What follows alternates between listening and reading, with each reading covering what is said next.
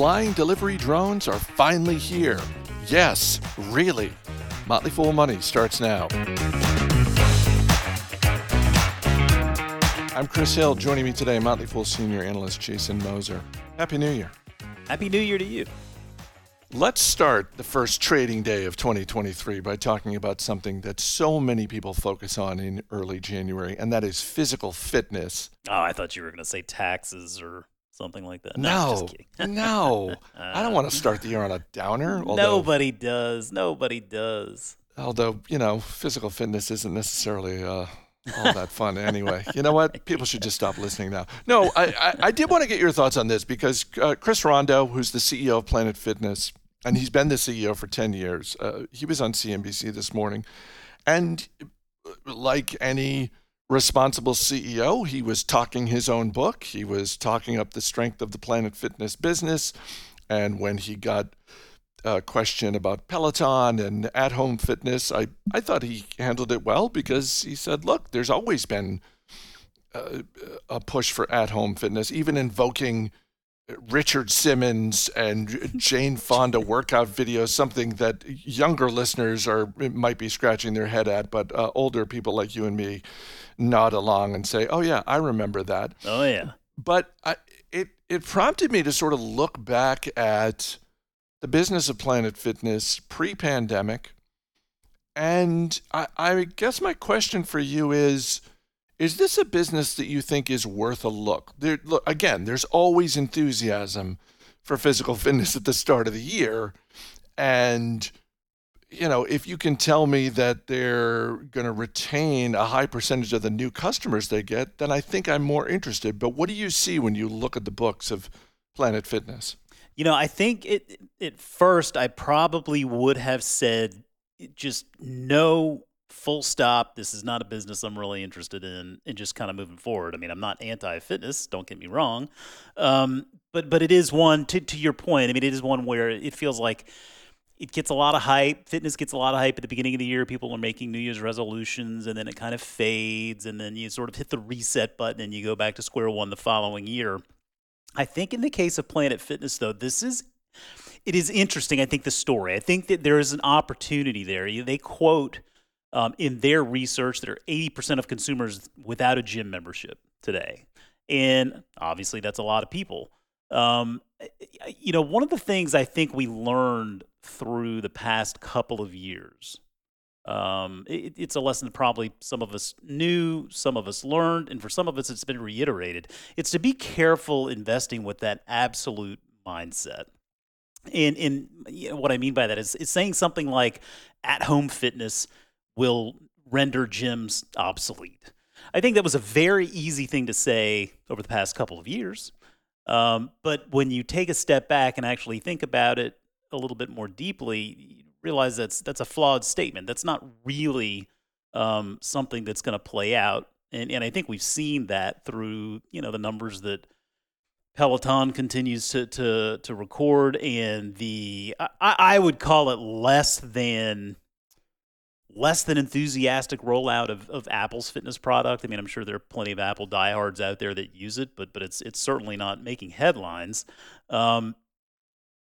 It felt like, so over the past couple of years, at-home fitness made a lot of sense. But you made a very good point there early on, and I'm glad that he mentioned it too in that interview. It's like, you go back to the days when we were kids, we remember, you know, Richard Simmons, Jane Fonda, at-home fitness has always existed in some shape or form. So that's not really new. I think what's new is just, you know, the what technology can do to enhance it, and obviously the equipment side of things that makes it a little bit more compelling in certain cases. But I was thinking about this from the perspective of some LinkedIn data that we used to tout. Remember when LinkedIn was a publicly traded company and you had LinkedIn and Facebook? It was sort of the early days of social media, and we had the social network and the professional network, and LinkedIn always touted that data that people wanted to maintain separate identities, right? They wanted their professional lives to be separate from their personal lives, and that's why LinkedIn didn't feel as threatened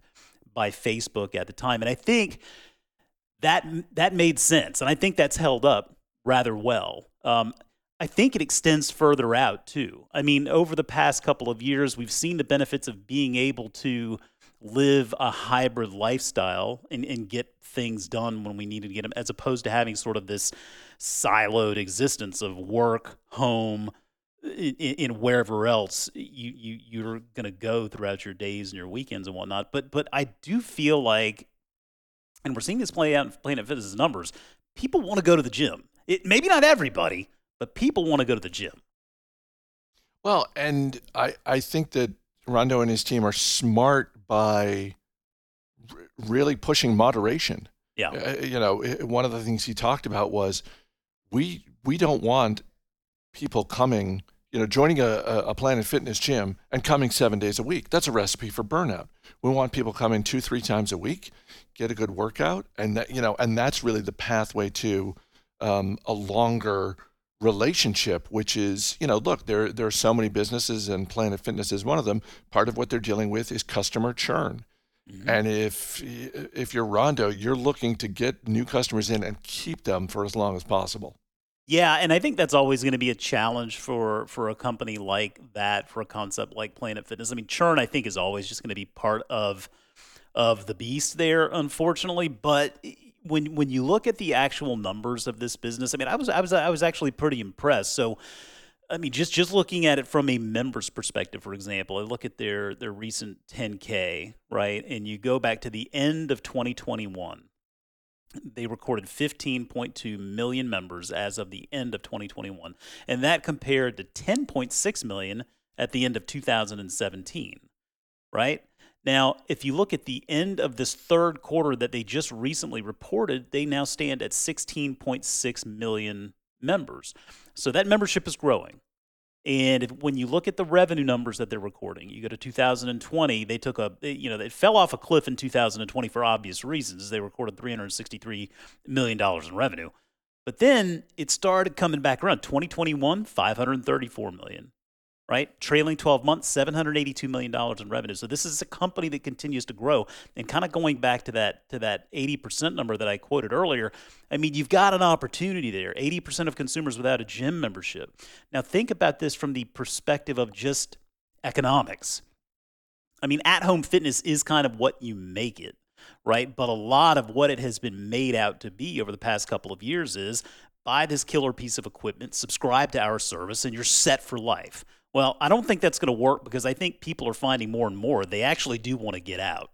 And I think a lot of people are finding they want to maintain separate professional lives, separate personal lives, and separate fitness lives perhaps as well. But I think just from the perspective of economics, you can right now join a Planet Fitness for $1 down and $10 a month. I mean, think about the risk that entails versus buying some $1,000+ piece of equipment, and oftentimes it's far more than that, even refurbished stuff.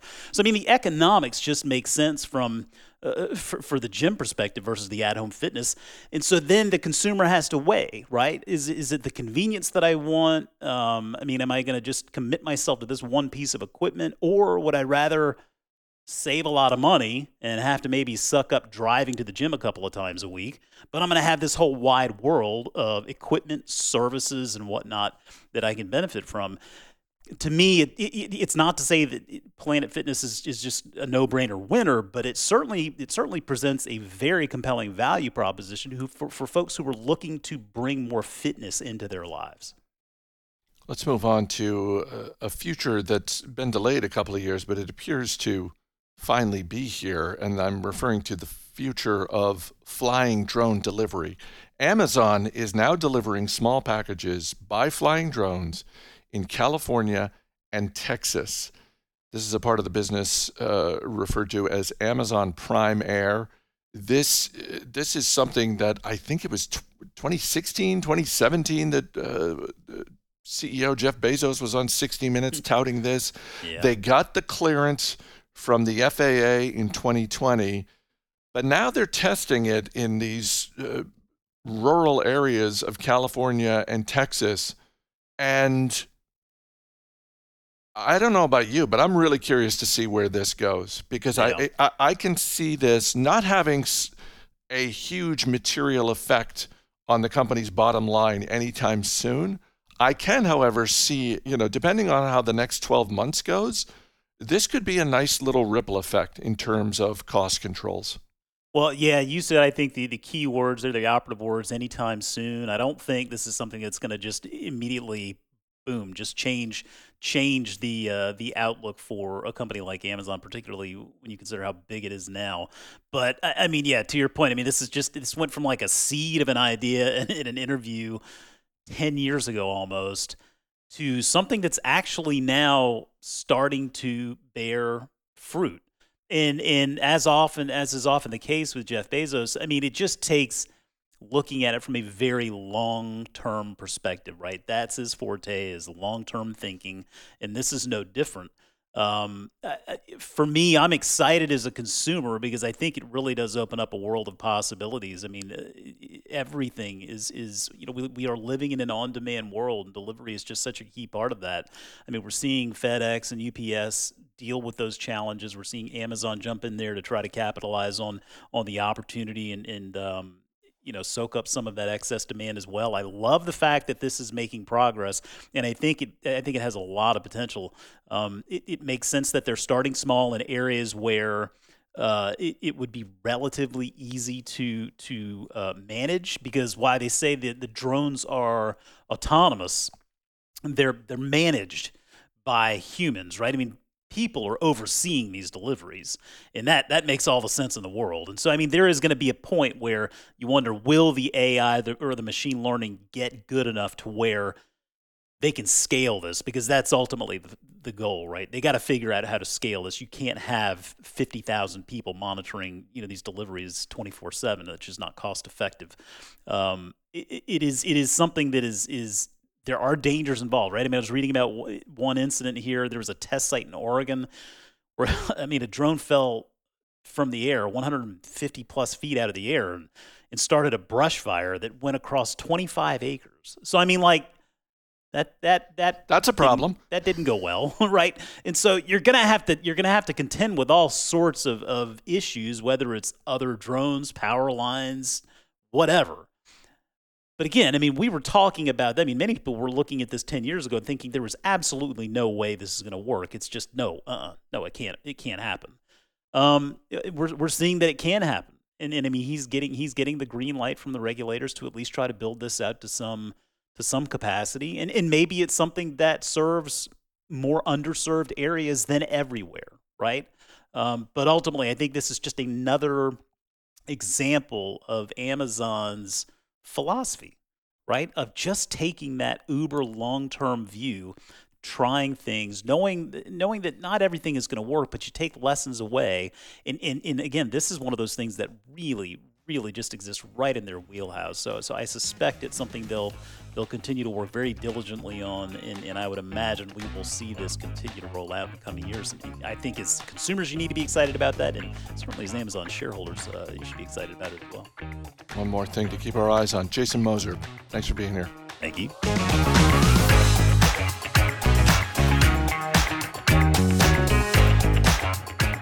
Over the next 3 days, we're going to be taking a closer look at different categories of stocks and what you might want to think about in the year ahead if you're considering making an investment. Today, we're starting with growth stocks. Dylan Lewis and Asit Sharma discuss new questions they're asking about growth stocks and one business that still has tailwinds in a tough environment.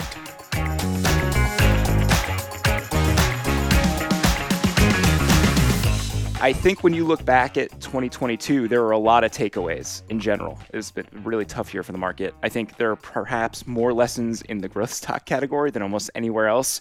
When you look back over the past year, what do you think of? What are your meditations on the growth area? Yeah, Dylan, so many big picture things changed that little pieces of investment theses we were making on growth stocks, those also have changed as well.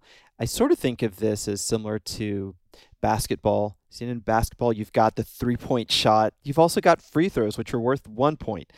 If a team is really great shooting from the outside, you don't have to worry how good they are at the line when they're making those free throws for 1 point. But take that away, suddenly the little things matter more. And with the change that we've had in interest rates, with inflation being so high, this has an effect on the way investors value growth stocks. And there are certain things that you've got to pay a little bit more attention to that play out in an investment thesis. And I think that there are probably a lot of listeners that are in a pretty similar position to me, Asit, where I started investing in 2014. So much of the macro environment that I grew into and really learned how to invest in was one of money being relatively easily available, of companies being rewarded for growing their addressable market, and to some extent figuring out the bottom line later. What would you give as advice for this new chapter for a lot of people that maybe haven't lived through some of these periods before? Sure, Dylan. And, you know, same with me. I've been investing for quite a long time, but periods like this will lull you in some ways. So you'll sort of forget the lessons that you know are there and you have to pay attention to. Let's talk through a few of them. One is something you just touched on, which is grabbing market share. When interest rates are low and money is flowing, so money's flowing in the capital markets, investors are gladly putting money into growth stocks, people really don't care at what cost a company grabs its market share. The idea is at some point down the road, those cash flows are going to be really valuable if you are investing in a company that's got very persuasive products and services in the marketplace. So when that picture changes, the present value of money decreases, interest rates go up, your dollars are worth less in the future. You start to pay attention. How much is this company really spending to grab that market share? Is it running at a big loss? Because if money is worth less, those future dollars are going to be worth less to me. Maybe I don't want to pay so much for that stock today. Another thing I think we should be more in tune with in the growth stock arena, and I'll say here, so many growth stocks are technology-oriented, if not tech stocks themselves, is what kind of yield on your R&D spend, your research and development spend, are you getting?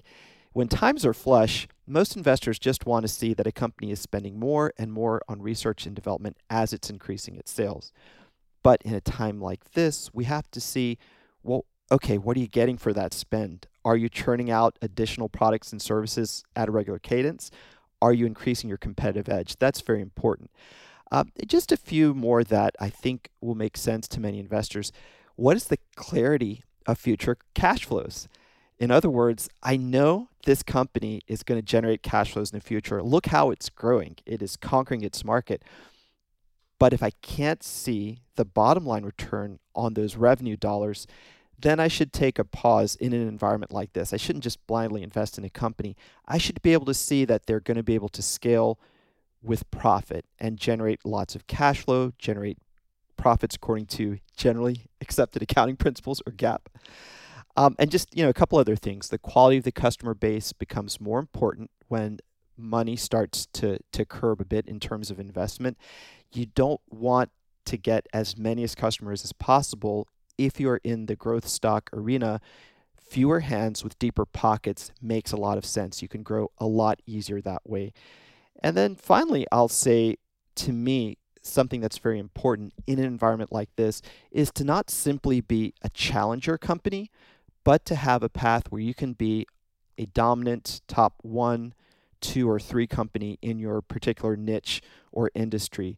Because when you have that, that points to the stability of those cash flows in the future. You've already achieved the status where you're now deflecting competition rather than being a scrappy upstart that is maybe generating losses now to get there. So you tilt a little bit more to the companies that are more clearly becoming these dominant type of companies. Now, Asit, I'm sure there are some listeners that are like me, staring at the brokerage account, seeing that there are businesses that, you know, maybe a year ago they absolutely loved. Now maybe they like or love a little bit less. Are some of those growth names, but maybe aren't profitable. At what point are you willing to accept a business not being profitable? Where does that spend go? You mentioned R&D before. Like, how are you trying to assess a business that maybe doesn't have cash coming in the way that investors are currently rewarding, but you're willing to accept it because it's checking other boxes? I think for companies that are clearly obtaining that market position and maybe have a reason to show big losses on their income statement, it can make sense. And here, many of you will already see where I'm headed with this. We're thinking about stock-based compensation. If you know that a company is having a lot of its SBC, In other words, offering a lot of stock-based compensation to software engineers, to very high-level salespeople. They're building out a direct sales force, for example.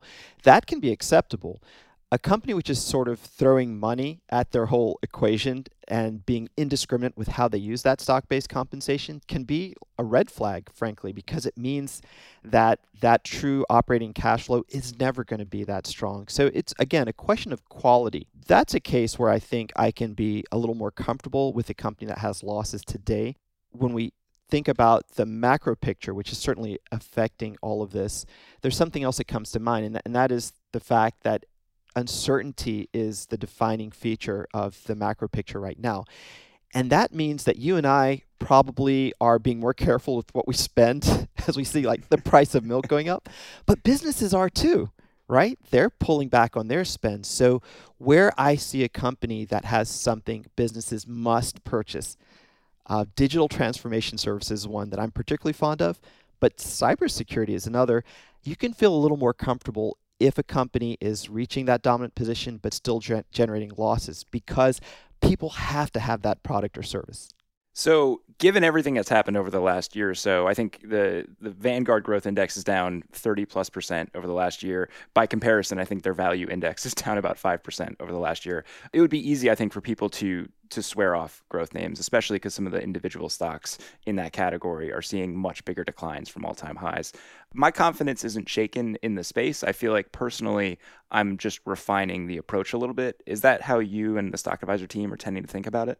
For sure. You know, at Stock Advisor, we have two recommendations every month, month in, month out. We are always looking for great businesses. We're looking to re-recommend some of our favorite names that have been beaten up. One of the reasons for this is that you dollar cost average in a down market into great companies. It's so hard to see the future when you've gone through a year like 2022. Your mind gets in the weeds. Your soul gets in the weeds. You look at that brokerage account, it's all in red. But the ability for us to be able to see past that 5 years from today, 10 years from today, if we could jump to those points today, we'd wish in hindsight that we had taken advantage of the opportunity to buy some of these businesses at a really great point to average out our cost basis. And that leads to those future returns. So it's more about tweaking the approach, being a little bit more rational, looking at some of the things I talked about earlier, still buying great businesses. Being a steady buyer in the market is extremely important. It's not about shying away from growth stocks. One thing history shows us is that growth stocks drag the market down, but they're also the most resilient on the way back up. And those are times where many investors wish they hadn't stopped buying those quality high growth companies. If Asit's impassioned plea right there got you hooked, and you are not swearing off growth stocks, don't worry. We have a growth stock idea for you. We're going to talk about a business that you feel like checks a lot of the boxes for a quality growth company, even in this kind of tougher macro environment that we're in, and that's CrowdStrike. Why was this a business that you wanted to surface as kind of a best-in-class growth company? So CrowdStrike, number one, Dylan, it plays in the cybersecurity arena, and I mentioned that when companies are pulling back on spend, it's a very, very strong idea to buy those companies that people can't ignore. And you really can't ignore the need to have endpoint security within your organization to protect your network.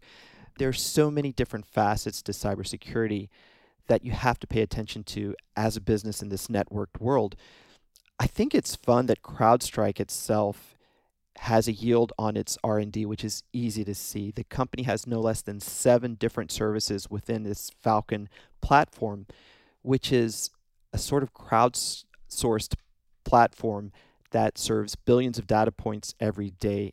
And everyone who is a member of CrowdStrike services, everyone who subscribes to their services, gets the benefit of this data collection and identification of new threats. So we see that yield on the R&D spend. In addition, CrowdStrike's products are extremely sticky. If you look at their most recent quarterly report, Dylan, they say that subscription customers that have adopted 5 or more, or 6 or more, or even 7 or more of their modules equal 60%, 36%, and 21% of their customer base, respectively. So as time goes on, they're selling within their platform without much effort. Every upsell you can do to a current customer obviously is a more efficient spend versus going out and getting a new customer. And this goes back to those favorable unit economics I was talking about at the very beginning of our conversation. You want to grab market share at a reasonable cost. The other things that we like about it in Stock Advisor are just the growth rate, the fact that this company is growing its revenue, its gross profit at a 50% plus year-over-year cadence. It's obviously becoming dominant in its industry. Lastly, I will say what's so important in this day and age, in this high inflation, high interest rate environment, is that they've got extremely vigorous cash flow. They do have GAAP net losses, but when you look at actual free cash flow, you take away some of the non-cash expenses like that stock-based compensation, the cash flow yield on this company is really attractive. In this most recent quarter, their cash flow is extremely impressive. In this most recent quarter, the company generated 30% free cash flow yield in comparison to revenue. So for every revenue dollar, 30% of that became free cash flow. So to summarize, Asit, strong relationship with their customers, decent cash flow, and improving business economics. And they are at a crucial crossroads for most businesses right now. It's spend that will not be going away anytime soon. Very well stated, Dylan. I wish I could have said that so succinctly. Well, I got to summarize it. I got the easier job here. CrowdStrike is not only a best-in-class growth company from the Stock Advisor team, it's also one of the businesses that the Stock Advisor team put together as part of a report for 15 stocks to kick off 2023. That report and a member event that will be tomorrow hits growth, dividend, value, energy, and multi-bagger categories of stocks. If you want more stock ideas and you're not a member, don't worry. We're going to be doing a stock idea every single day this week, checking different boxes. You'll be hearing about dividend and value opportunities later in the week. And if you want the full rundown on companies from the Stock Advisor team, just become a Stock Advisor member. You can check things out. The member event will be available for replay. Asit, thank you so much for bringing this company to our listeners, and thank you for all you do. Thanks a lot, Dylan. This was a great conversation.